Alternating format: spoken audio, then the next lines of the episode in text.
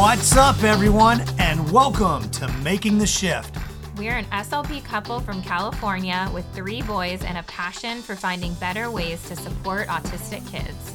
I'm Chris. You might know me as Speech Dude. I'm a neurodivergent high school SLP and the creator of the dynamic assessment of social emotional learning, and I specialize in crafting neurodiversity affirming IEPs through my online course.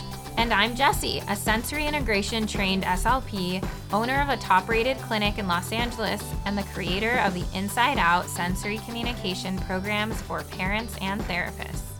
Join us weekly to learn neurodiversity affirming ways to support social emotional development and regulation in autistic kids. Are you ready to make the shift? Hello, everyone.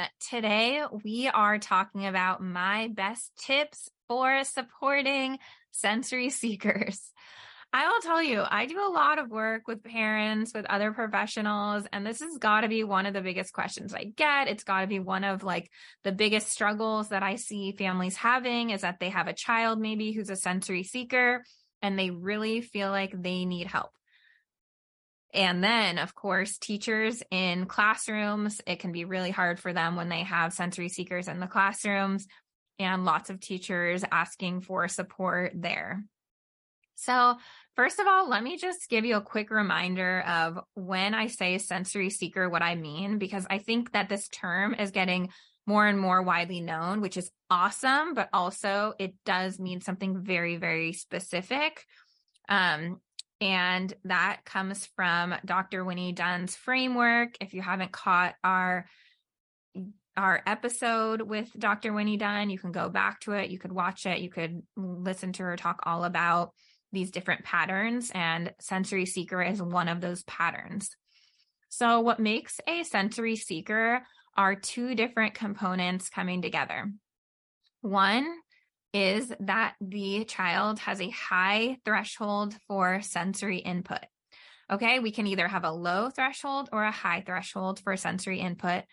Sensory seekers have a high threshold. That means it takes a lot of stimulation to activate them. It takes a lot for their nervous system to register it. It takes a lot for them to get bothered by sensory input.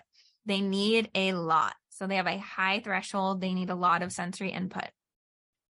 The other component that makes a sensory seeker when paired with the high threshold is that they are active in their self regulation, meaning when something happens, when they feel like they either need some kind of sensory input or want to move away from a sensory input, they will do that immediately.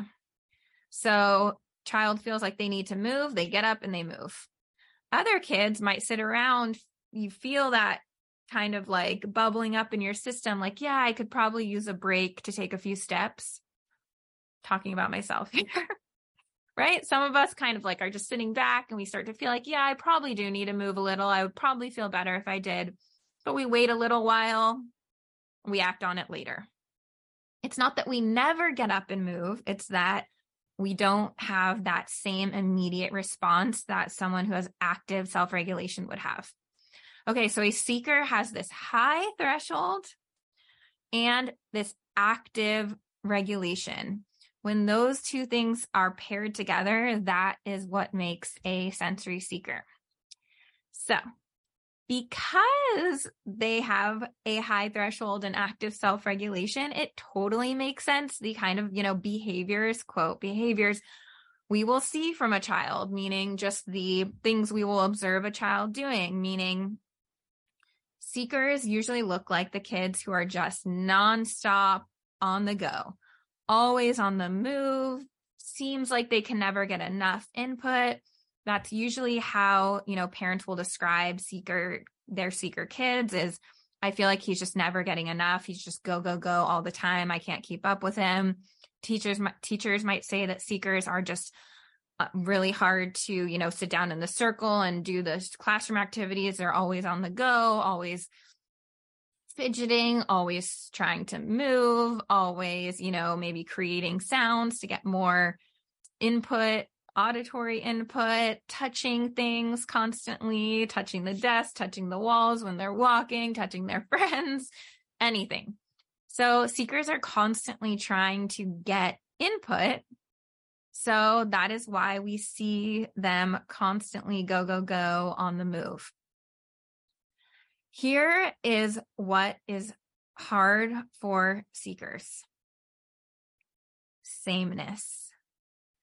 Seekers do not want sameness. Okay. When we have these everyday routines, they're always the same, very mundane. That is not enough stimulation for them. Okay. We are thinking that they have this big cup that they need to fill of sensory input. And when we are doing the same things in the same way with the same toys and the same routines and the same people day in and day out, it's not stimulating for them. It's not filling their cup. So they do not like that. Seekers, as as Winnie Dunn explains, seekers' brains are geared to detect novelty. They want to find what's new and what's exciting, and they want to create these experiences for themselves. They are always looking for new, new, new, different, different, different. So that's why when we have kids in the classroom where the routine might be the same every day, or maybe the parent is trying to set a routine at home where everything is the same, or maybe you as a therapist is trying to set a schedule so that everything is the same for them in a therapy session. That's why we feel like it's never enough for them. We feel like we're just um, that they're never getting enough of what they need. So I can't help but think about Chris when I talk about sensory seekers because he is absolutely a sensory seeker. And I will tell you, things that would not work for him would be things like having a job where he has to do the same thing every day, coming home and doing the same thing every day after work, eating dinner at home every night, um eating like having a meal plan where we have like mondays or pasta tuesdays or pizza like that stuff would drive him crazy he would not have fun living that kind of like routine lifestyle what works great for him is going to new restaurants having different plans having a work day that looks different every single day going on vacation to different spots okay like we'll go on vacation and it would be my dream to have a vacation home one day. Okay. To have a vacation home. We always go to the same place. It's our house, but somewhere else. I would love that, right? We get to know the people, we get to know the restaurants, whatever. And it's funny because sometimes he talks about that, like he will entertain that conversation with me. But in my head, I'm like, you would never be happy doing that that would not be fun for you. You don't want to go on vacation where it's the same thing every time. He'd way rather have like a timeshare where he could u- use it in all different cities, all different places. Like he never wants to do the same things. When we go out to eat, he wants to go to different restaurants every time. Um, when we get in the car to drive somewhere, he wants to drive a new route. Like I am the tell me how to get there. I'm going to go there that same way. Like I will drive home from work the same way every single day. Even if there's traffic, I would still drive home that way because I would rather just like make my life easy and go home. But him, it's really fun for him to try new routes and do new things. And he would drive home in a million different ways every day. Okay, so why am I telling you so much about my personal life? because we need to think about this in our seeker kids, right? And if you're thinking about, okay, what should I not do at home if my child's a seeker? What versus what should I do? So you want to try to, and I'm not saying routines aren't good for all kids. Like I think routines are great for kids. So I think like having a general structure of your routine is great. This is obviously a parenting decision. I try not to um, consult or coach people on how to make their parenting decisions, but I'm very much a fan of routines in general like generally speaking, like timelines, like, okay, coming home from school, chill time, dinner time, homework time, bath, bed, right? Um, but with a seeker kid, you will want to have different experiences in there. So maybe you're depends on the kid. I was going to say feeding is kind of a, a different one to get into because um, your child might really like eating the same foods consistently. Okay. But maybe you are having them do lots of different types of activities at home. Like maybe if you've got time before bed where you guys usually play, you can be playing with either either playing new games or playing with old toys but in new ways doing things where they are getting lots of different input. You really want them to have lots of intense sensory experiences lots of movement opportunities lots of opportunities to experience this input that they really love so rather than just trying to do things every single day the same way um, same activities, same toys, same everything. See how they do if you are providing them with lots of different types of experiences and see if you feel like that is really helping them to fill their cup. And you could think about it the same way in therapy, which is trying to provide them with these intense sensory experiences in therapy if we have them come into therapy and we are like doing a schedule where everything's the same every time, that may not be fun.